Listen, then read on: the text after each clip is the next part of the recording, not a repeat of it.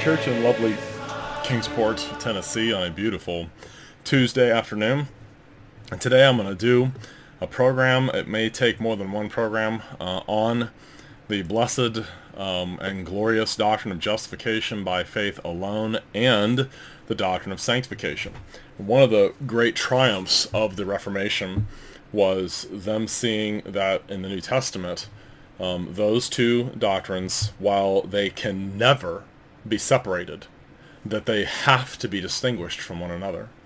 And that in point of fact, it is fatal to the gospel if they are confused or conflated or smudged together. But justification and sanctification are not the same thing. They're not the same thing in our confessions, and, our, and all the Reformed confessions uh, make uh, go to great pains to distinguish them from one another. And it's a, a real treasure that we have, especially um, in the Westminster Larger Catechism. When I was in seminary, we had a fellow named um, James Elkin. As his nickname was Bebo, uh, uh, I learned. And he actually made us uh, memorize and write down on the final exam uh, questions 70 all the way through, I think it was 78, which deals with what is justification. How is justification an act of God's free grace? What is justifying faith? How does faith justify a sinner in the sight of God? What is adoption? What is sanctification? What is repentance unto life?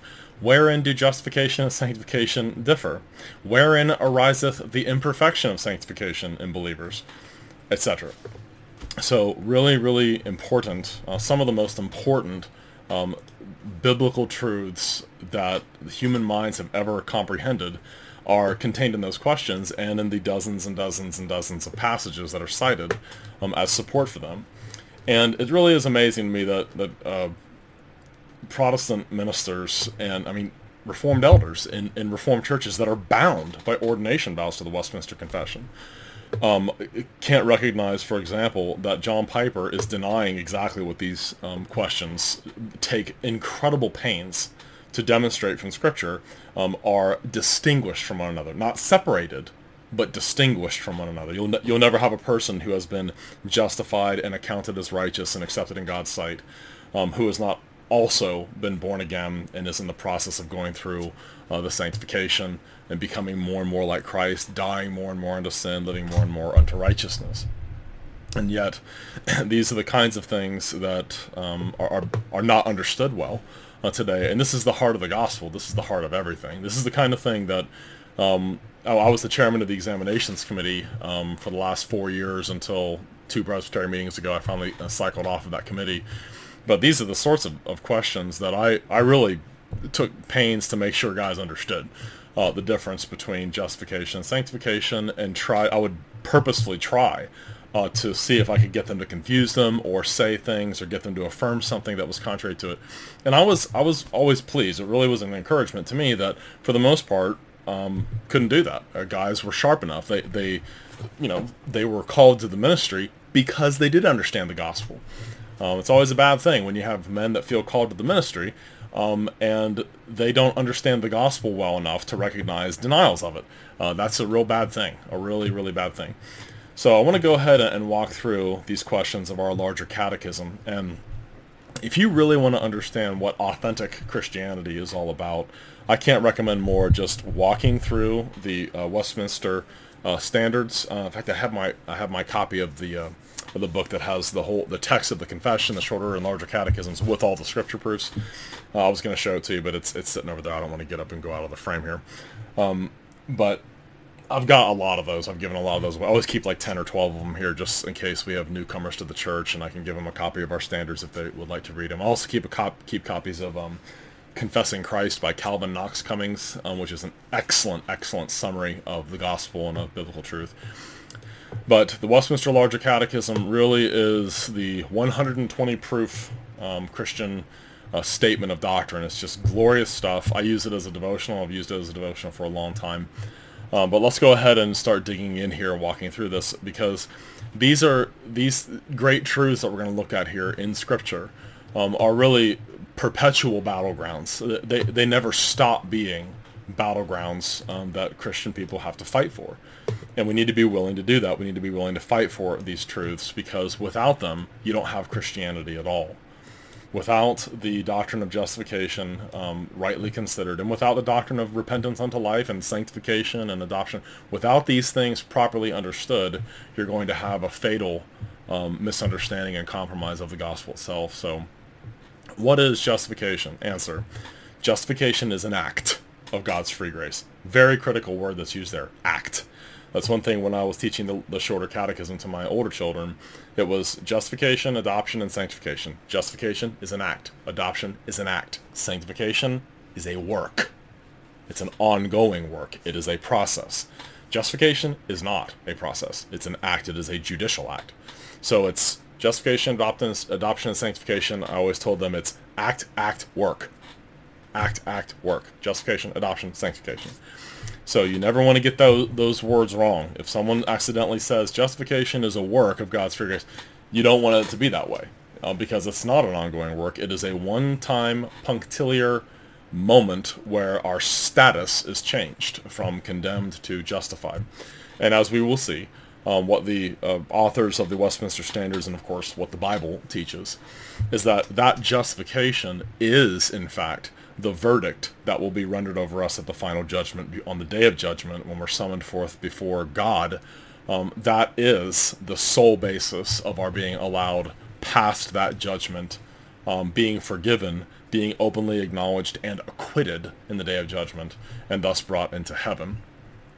So it is an act, a one-time act of God's free grace unto sinners, wherein he pardons all their sins and accepts and accounts their persons as righteous in his sight.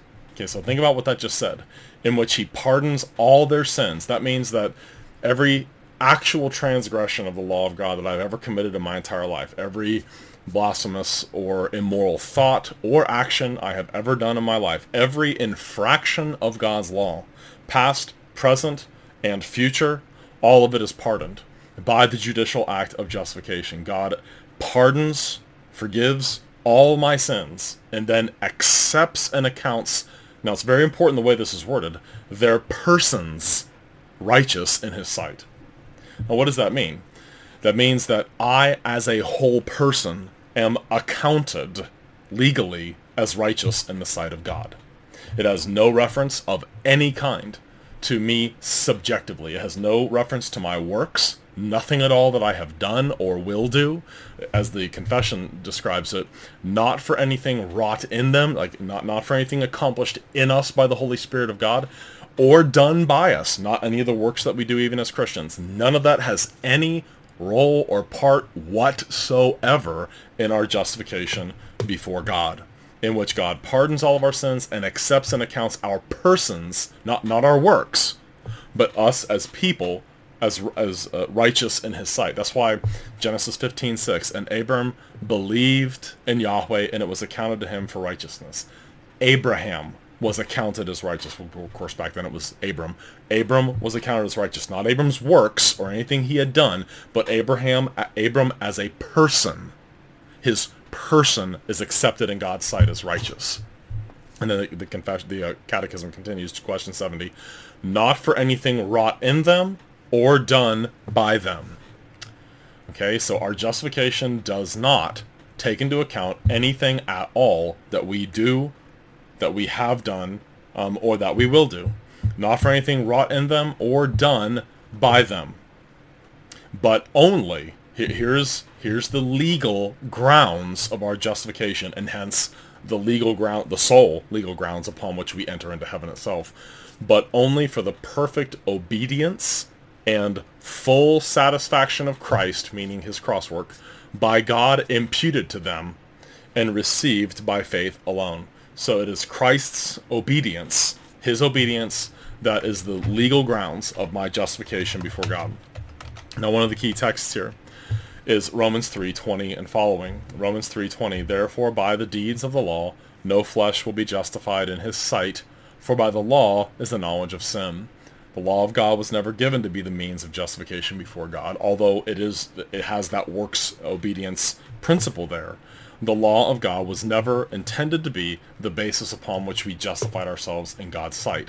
It can't be. In fact, it really misunderstands the purpose for which the law was given, which is to bring about a knowledge of sin. So the law is not there to make us right with God. The law is not there to, to change us because it has no enabling power in it. It just shows us our sin and our utter helplessness before God. So Romans 3.20 really wraps up almost everything that's come before in the book of Romans thus far. It's the grand conclusion.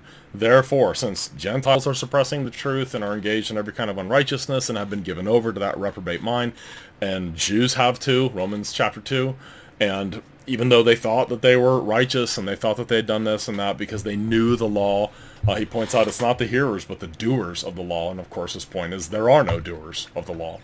That's why by the deeds of the law, no flesh will be justified in his sight, for by the law is the knowledge of sin. Verse 21, the whole tone of the book changes and really begins to spell this out. But now the righteousness of God apart from the law is revealed. So the righteousness of God, the dikaiosune tou theou, the righteousness of God is revealed in the gospel apart from the law. It has no reference to the law. It is, it is the gospel of God's righteousness being witnessed by the law and the prophets, even the righteousness of God, this, this divine Christ righteousness through faith in Jesus Christ to all and on all who believe. Pardon me. For there is no difference, for all have sinned and fall short of the glory of God. Okay, you hear what that's saying?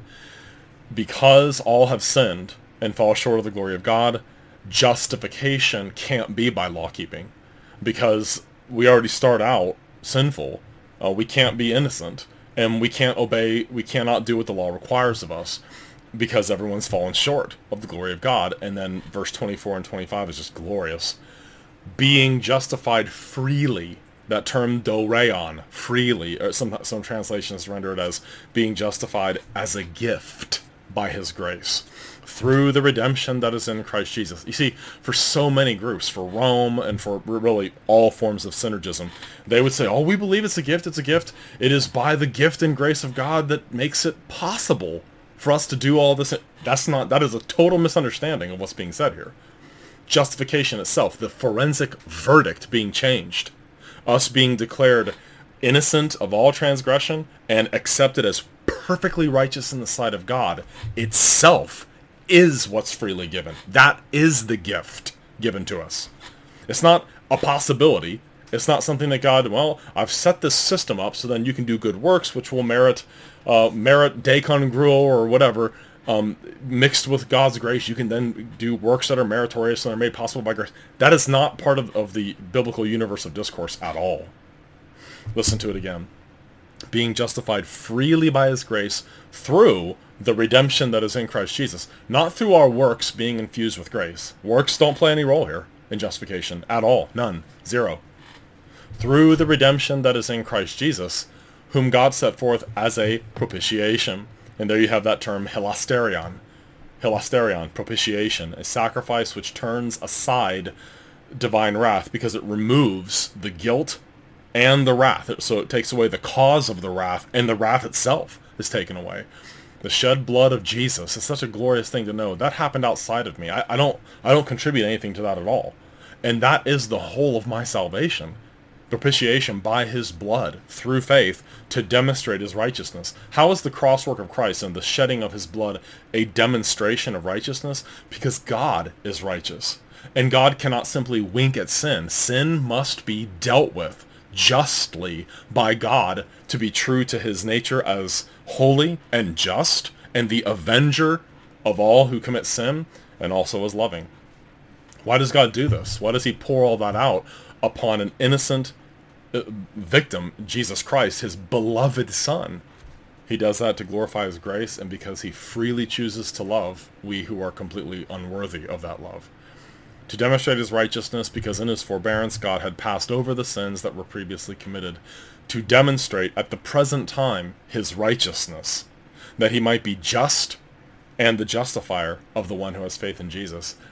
The cross is not hypothetically necessary. It was, it was always amazing to me uh, to read John Murray, um, uh, Redemption Accomplished and Applied, and he pointed out that, you know, two of the most heavyweight theologians in all of church history, Augustine and then uh, Aquinas, Thomas Aquinas, And obviously, we would have some fairly serious problems with, with Aquinas' theology, a lot more issues with him than with Augustine, but, but that's beside the point.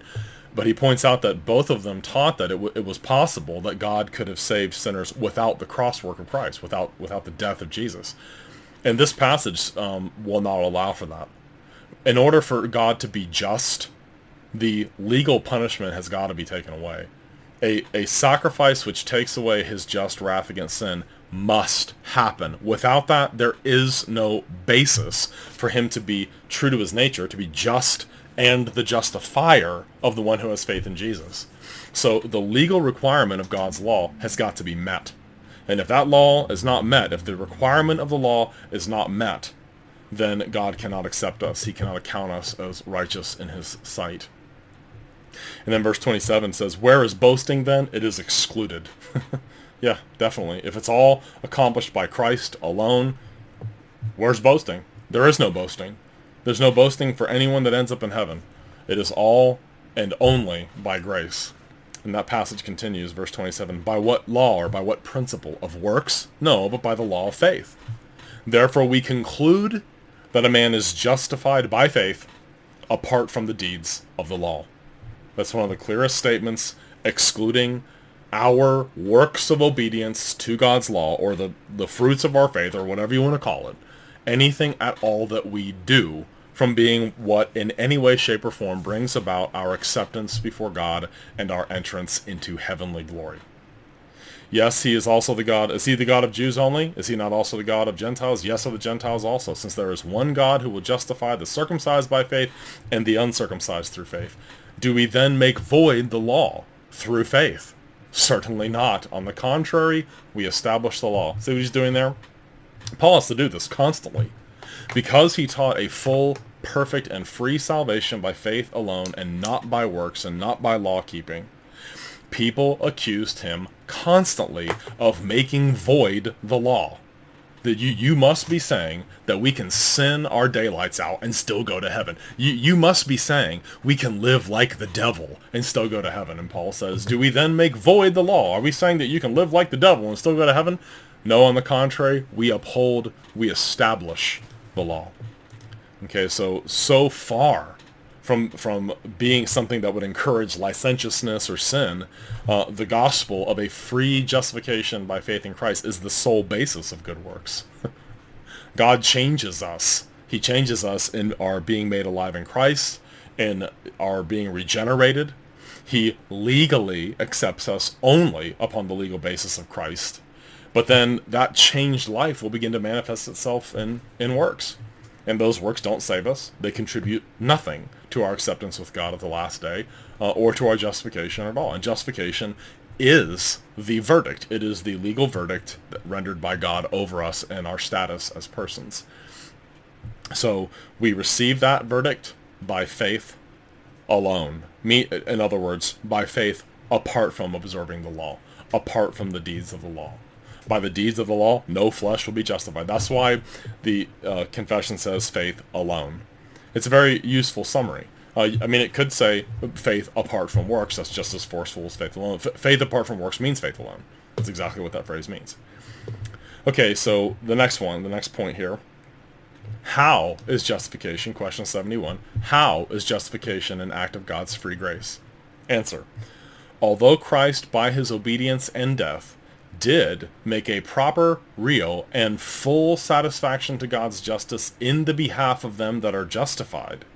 Yet, inasmuch as God accepteth the satisfaction from a surety, that, that word surety means a legal substitute, someone who takes on the legal responsibility of someone else. And that's exactly what Jesus did.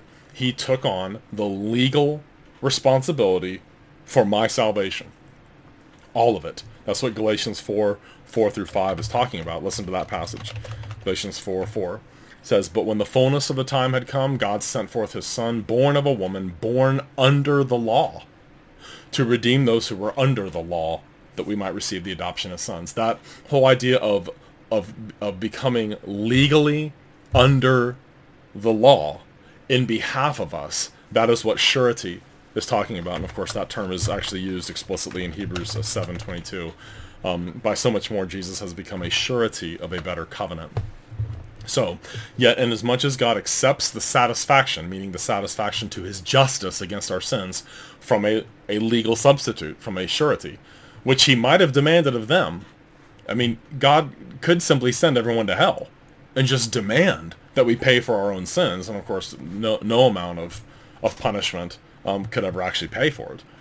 But he could have demanded it from us, but he didn't. Instead, he provided a legal representative, a legal substitute, this surety, Jesus Christ, Hebrews 7.22, his own only son, imputing his righteousness unto them. What, what is that referring to? Imputing his righteousness unto them.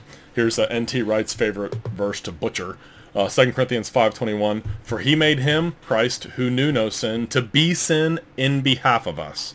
Substitutionary atonement that we would become the righteousness of God in him. See the legal exchange there? The legal substitution there?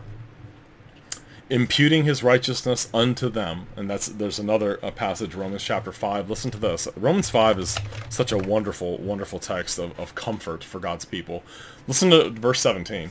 For if by the one man's offense death reigned through the one, much more those who receive abundance of grace and of the gift of righteousness will reign in life through the one, Jesus Christ. And so that gift of righteousness is something that's imputed to us. It is by the obedience of the one. As verse 18 says, Therefore, as through one man's offense, Adam's offense, judgment came to all men, and of course that's why everybody dies that's what Romans 5.12 teaches us.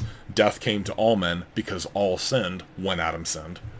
Judgment came to all men, resulting in condemnation. Even so, through one man's righteous act, the free gift came to all men, not not all men uh, without distinction, but all the men that the that the covenant surety represented, namely the elect, came to all men, resulting in justification of life. Verse 19. For as by one man's disobedience many were made sinners, that's Adam, so also by one man's obedience many will be made righteous. So there it is. Do you have the gift of righteousness, what that passage refers to in verse 17?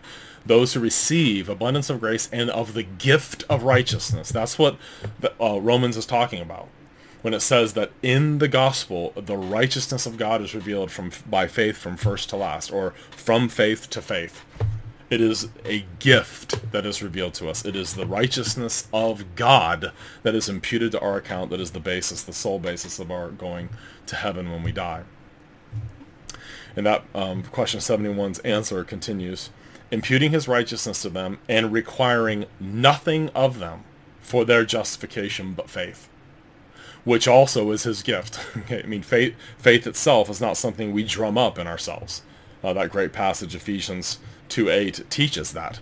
For by grace you have been saved through faith, and that, not of yourselves, it is the gift of God. It's very troubling to read Norman Geisler's uh, mishandling of that passage long ago in his book Chosen But Free. He points out that the demonstrative pronoun um, uh, akanos that is used there, um, that, not of yourselves, well, that that's neuter. It's neuter in its um, in its gender. I'm pretty sure it's akanos. Let me make sure that's right. Ephesians 2 8. Um, or is it hutos? It is. Uh, excuse me. It's uh, it's hutos, not a kanos. It's the near demonstrative. It's translated as that. Okay, it's translated as that just for just for make it smoother in English. But it's actually the near demonstrative, to, uh, hutos. It, the point being, it's a it's the near demonstrative pronoun, which is translated as this or that. This is neuter, and he says, well, it can't be, you know, referring to the word faith because pisteos is feminine. But the fact of the matter is, there's nothing neuter. Uh, car, uh, charis is uh, feminine. Um, uh, sozo, um, um, that term, the perfect participle there is masculine, and then pisteos, faith, is feminine. There's nothing neuter before it at all. So if Geisler is right, then that near demonstrative, hutos, cannot refer to anything in the passage. The fact of the matter is it's a common grammatical feature where you have a neuter demonstrative that is used to wrap up everything that comes before it. So, grace and salvation and faith are gifts of God. All of them are gifts of God. You see, why, why would Geisler say that? Because he doesn't want faith to be the gift of God. He doesn't want faith to be something that God grants to his elect. He wants faith to be something that men are capable of doing in and of themselves, which of course is not the case at all. I think of John 6:44. Um, no one is able to come to me unless the Father who sent me draws him, and I will raise him up at the last day. So grace, faith, salvation, all of it is wrapped up in the ter- in the phrase there, tuta uk ex humon. Um, this not from yourselves. It is the gift of God. Tha'u ta doran. There's that term uh, again, gift. It is the gift of God. What is the gift of God? Grace, salvation, and faith. All of them are.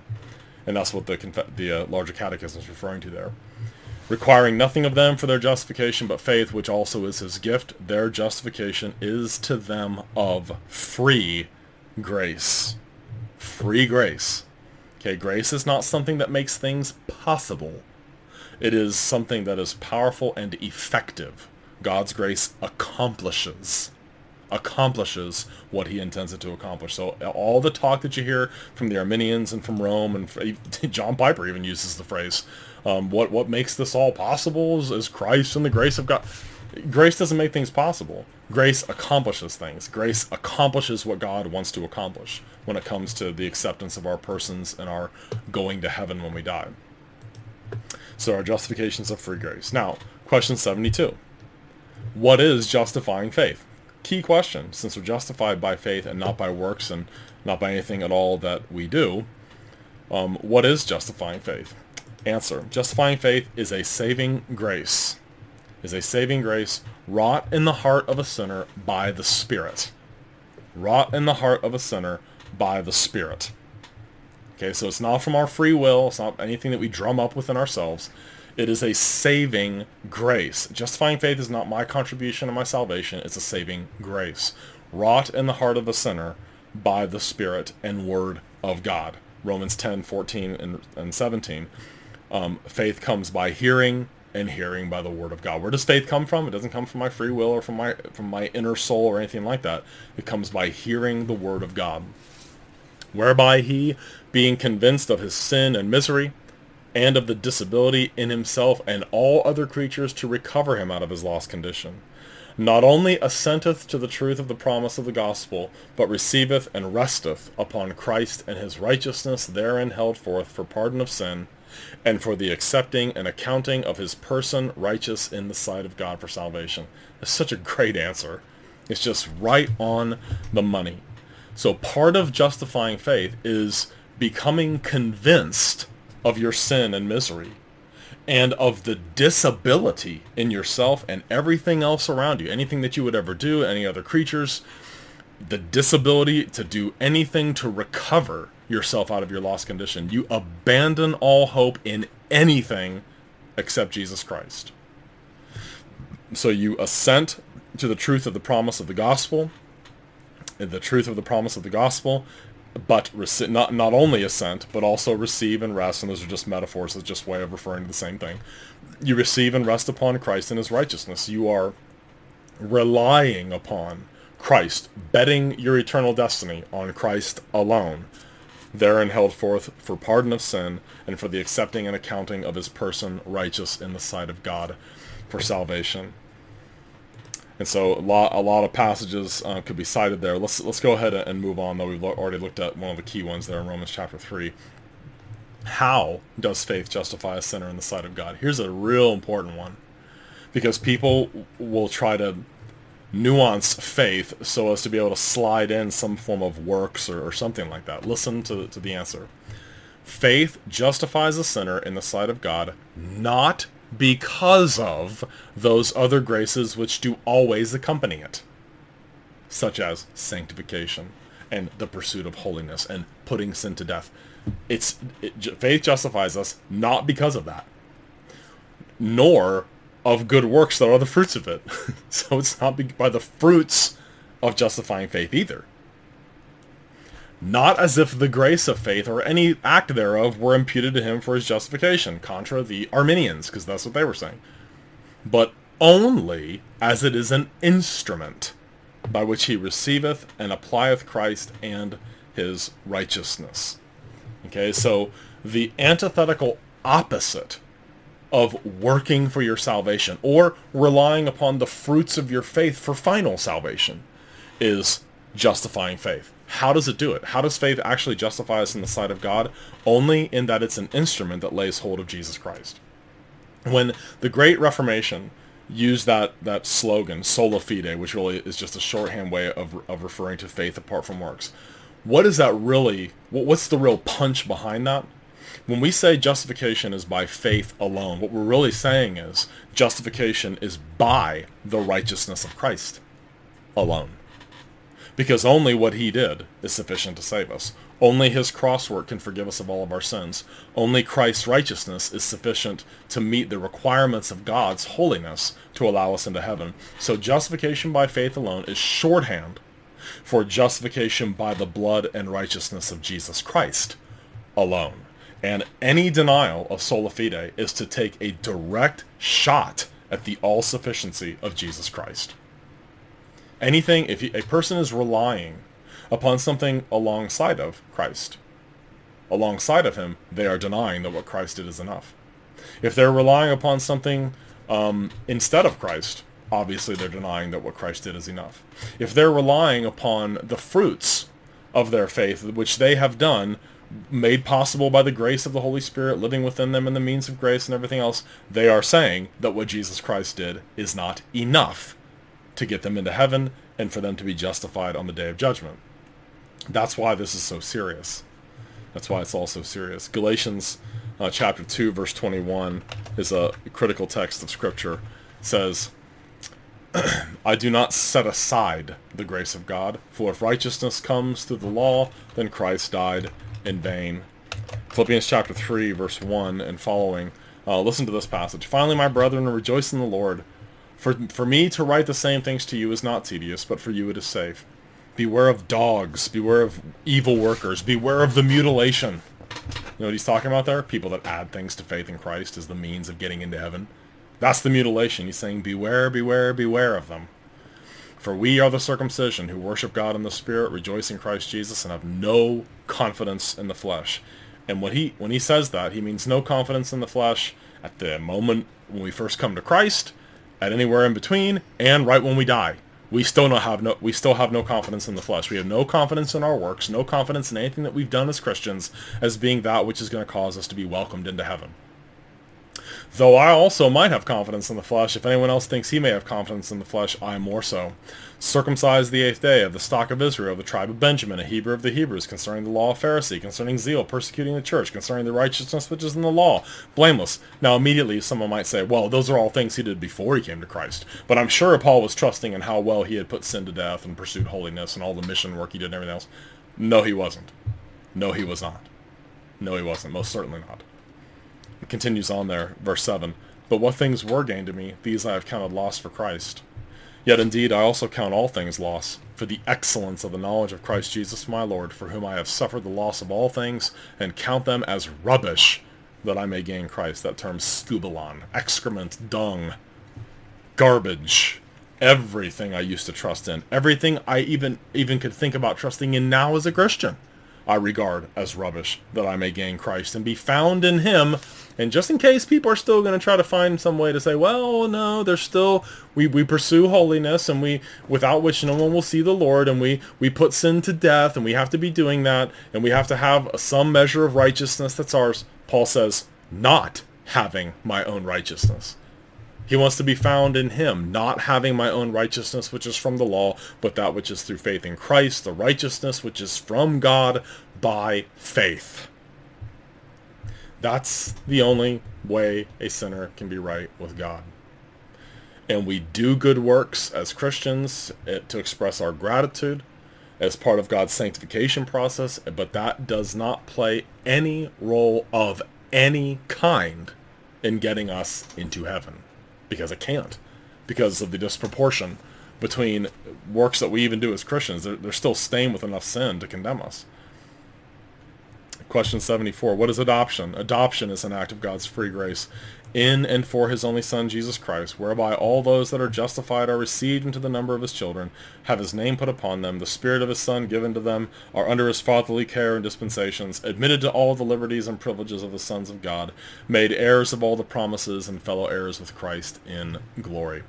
Uh, many passages, 1 John 3, 1, Behold what manner of love the Father has bestowed on us, that we should be called children of God glorious stuff. Ephesians speaks of our being predestined in Ephesians 1.5 unto adoption as sons by Jesus Christ to himself.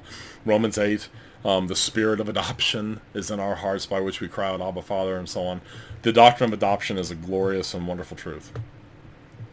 Question 75, what is sanctification? Now notice, um, again, uh, question 74, uh, adoption is an act. Justification is an act. What is sanctification? Sanctification is a work of God's grace, whereby they whom God hath before the foundation of the world chosen to be holy are in time through the powerful operation of his Spirit, applying the death and resurrection of Christ unto them, renewed in their whole man after the image of God. You know, that's one of the passages that I cited in our Revoice report. because what these people that are trying to make a, an allowance for someone to be a homosexual Christian um, are missing is this truth right here. God doesn't leave any part of us unrenewed. He renews us in the whole man after the image of God. He, he breaks the tyranny of sin. He doesn't remove the presence of sin completely. He will when we're glorified, when we're resurrected on the, the last day. But he does release us from slavery to sin, and we are renewed in the whole man after the image of God, having the seeds of repentance unto life and all other saving graces put into their hearts, and those graces so stirred up, increased, and strengthened, as that they more and more die unto sin and rise unto newness of life. So very critical um, question and answer. Sanctification is an ongoing work. We were predestined, uh, Romans chapter 8, 29 and 30, 31, predestined to be conformed to the image of Christ, predestined um, to be holy. Um, Ephesians 1 4, he chose us uh, in him before the foundation of the world that we should be holy and without blame before him in love. So the acceptance of our persons in the sight of God, the acceptance and accounting of our persons as righteous in the sight of God and our full pardon of all of our sins and our being accepted in God's sight, adopted into his family, those are one-time acts. They're actually simultaneous. As soon as we're declared righteous and justified and for, forever accepted in God's sight and adopted as his children, heaven everlasting is our reward, and we are going there because it is upon Christ's work alone that we get in. But every person about whom that's true has also been predestined to be holy, to be conformed to the image of Christ, and they will pursue holiness.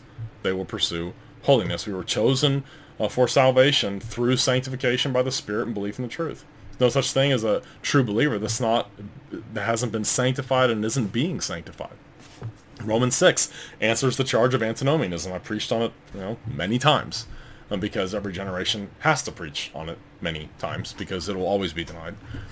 Um, we were buried with him through baptism into death, that just as Christ was raised from the dead by the glory of the Father, even so we also should walk in newness of life. Okay, and there's another passage um, in the in uh, Titus. Uh, let's see. Um, Titus. Titus chapter 3. Oh, excuse me, Titus 2. Um, Titus 2 says about Christ, who gave himself for us, that he might redeem us from every lawless deed. That he might redeem us from every lawless deed. That's our justification. And purify for himself his own special people zealous for good works. See how clearly distinct those things are? Yes, we are purified to be his own special people, zealous for good works. That's, that's not how we're redeemed from every lawless deed. We're not redeemed from our lawless deeds by being purified uh, and made zealous for good works. Those are two different things, and we have to keep them distinct from one another. Now, the next question is about repentance unto life. Repentance unto life is a absolutely critical doctrine. I did uh, three or four sermons just on the doctrine of repentance a few years ago, um, and I've preached on it again in the recent past because it's just such a critical uh, part of our of our proclamation of the truth. There's no such thing as an unrepentant Christian. Can't have a, a, a Christian who's not repentant over their sin. What is repentance unto life? Repentance unto life is a saving grace, wrought in the heart of the of a sinner by the Spirit. Notice that again. It's not wrought in our hearts by us.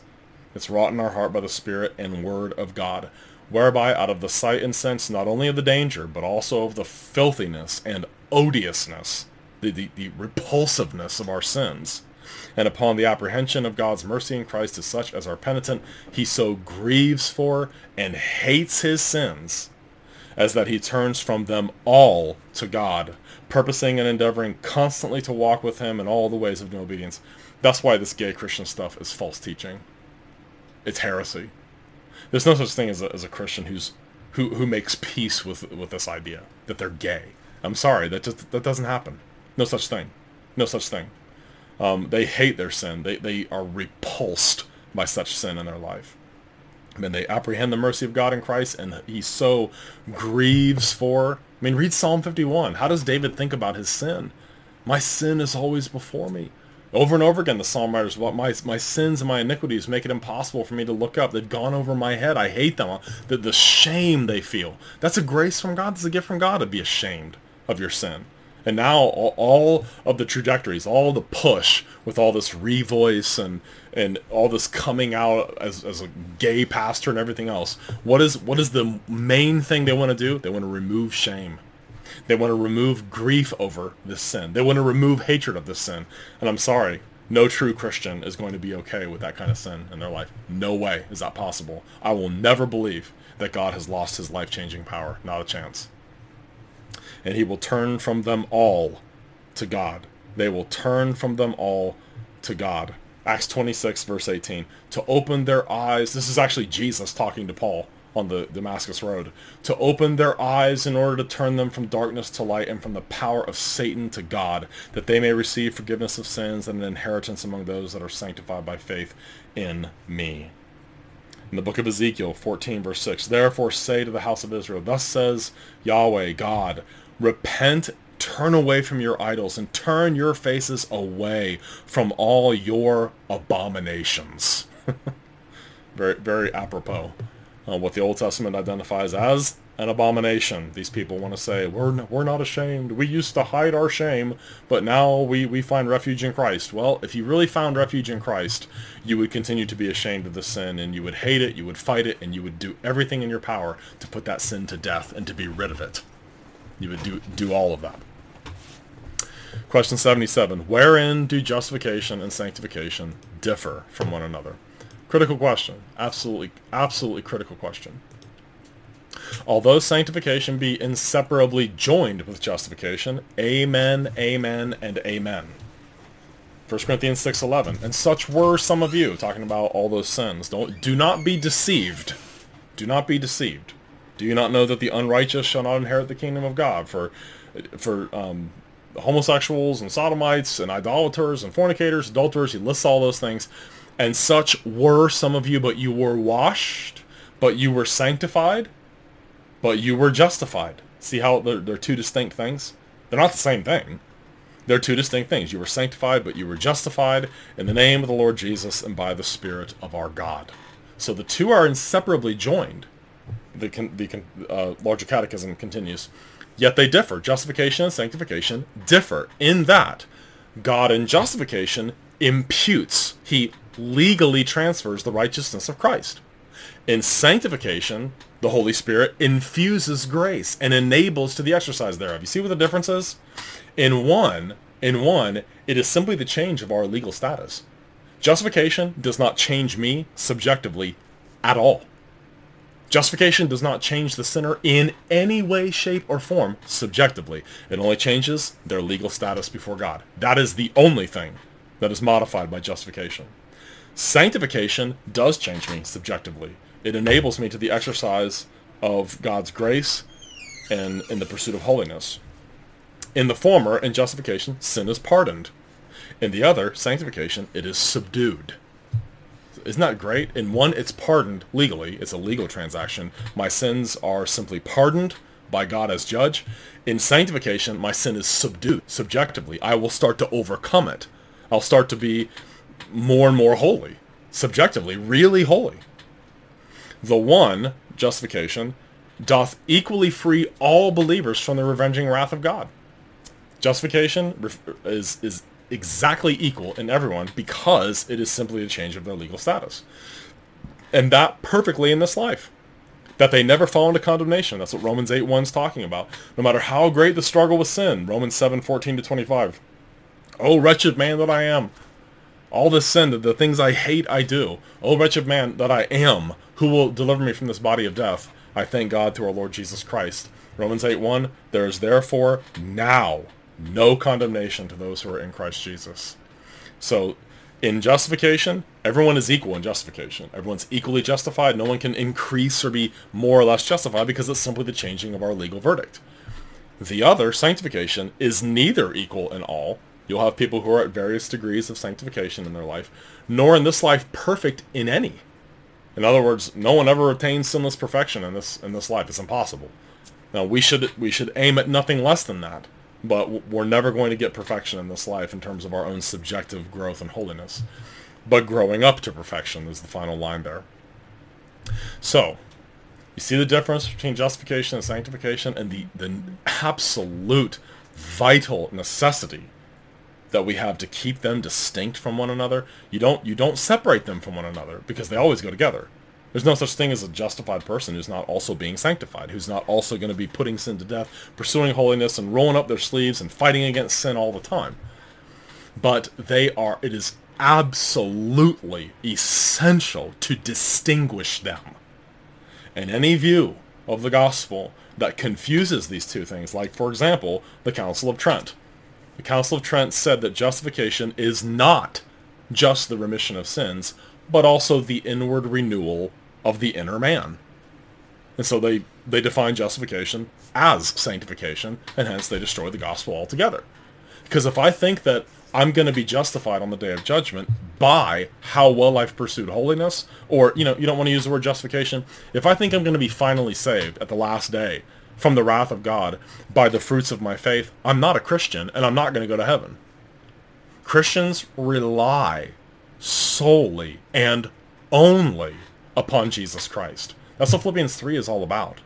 He says, I don't want to be found with a righteousness of my own, derived from the law, from my law keeping, but that which is through faith in Christ, the righteousness that comes from God and is by faith. Justification, adoption, and sanctification. An act, an act, and an ongoing work.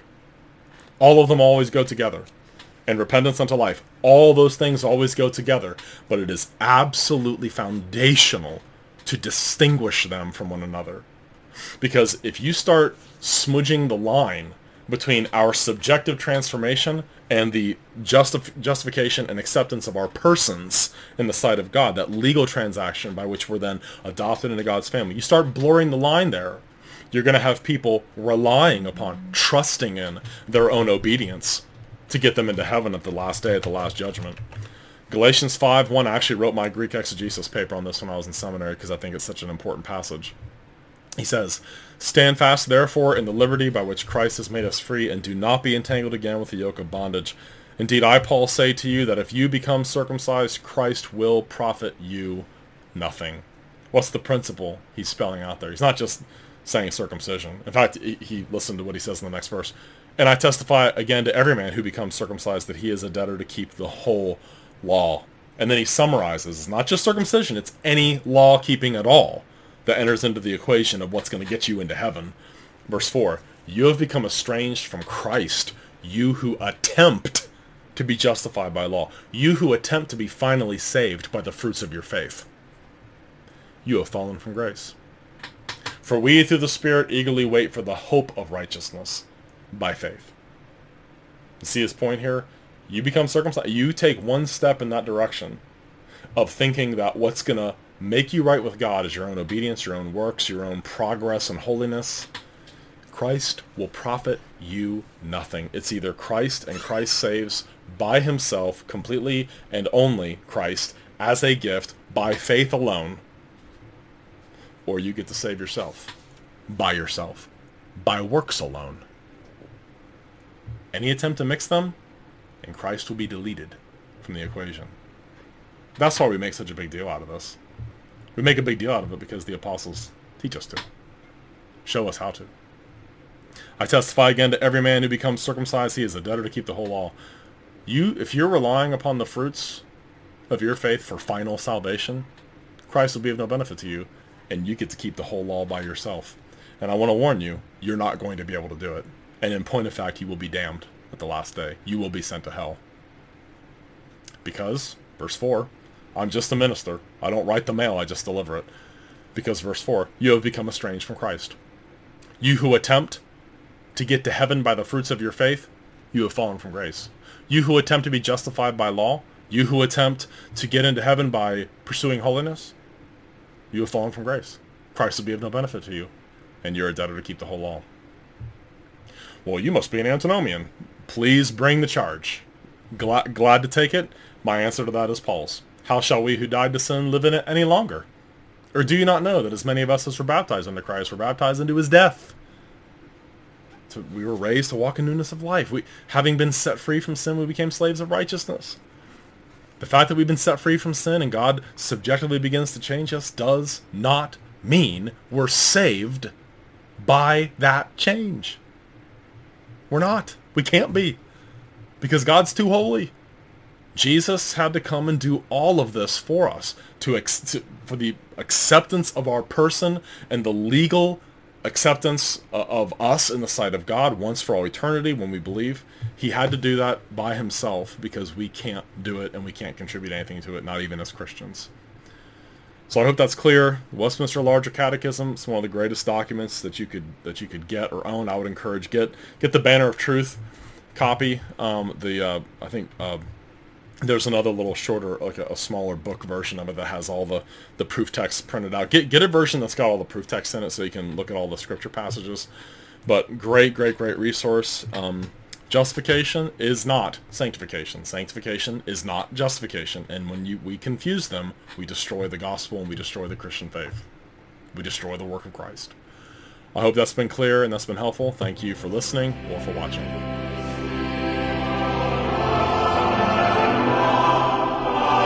This is Pastor Patrick Hines of Bridwell Heights Presbyterian Church, located at 108 Bridwell Heights Road in Kingsport, Tennessee, and you've been listening to the Protestant Witness podcast. Please feel free to join us for worship any Sunday morning at 11 a.m. sharp, where we open the Word of God together, sing His praises, and rejoice in the gospel of our risen Lord. You can find us on the web at www.bridwellheightspca.org. And may the Lord bless you and keep you, the Lord make his face to shine upon you and be gracious unto you, the Lord lift up his countenance upon you and give you peace.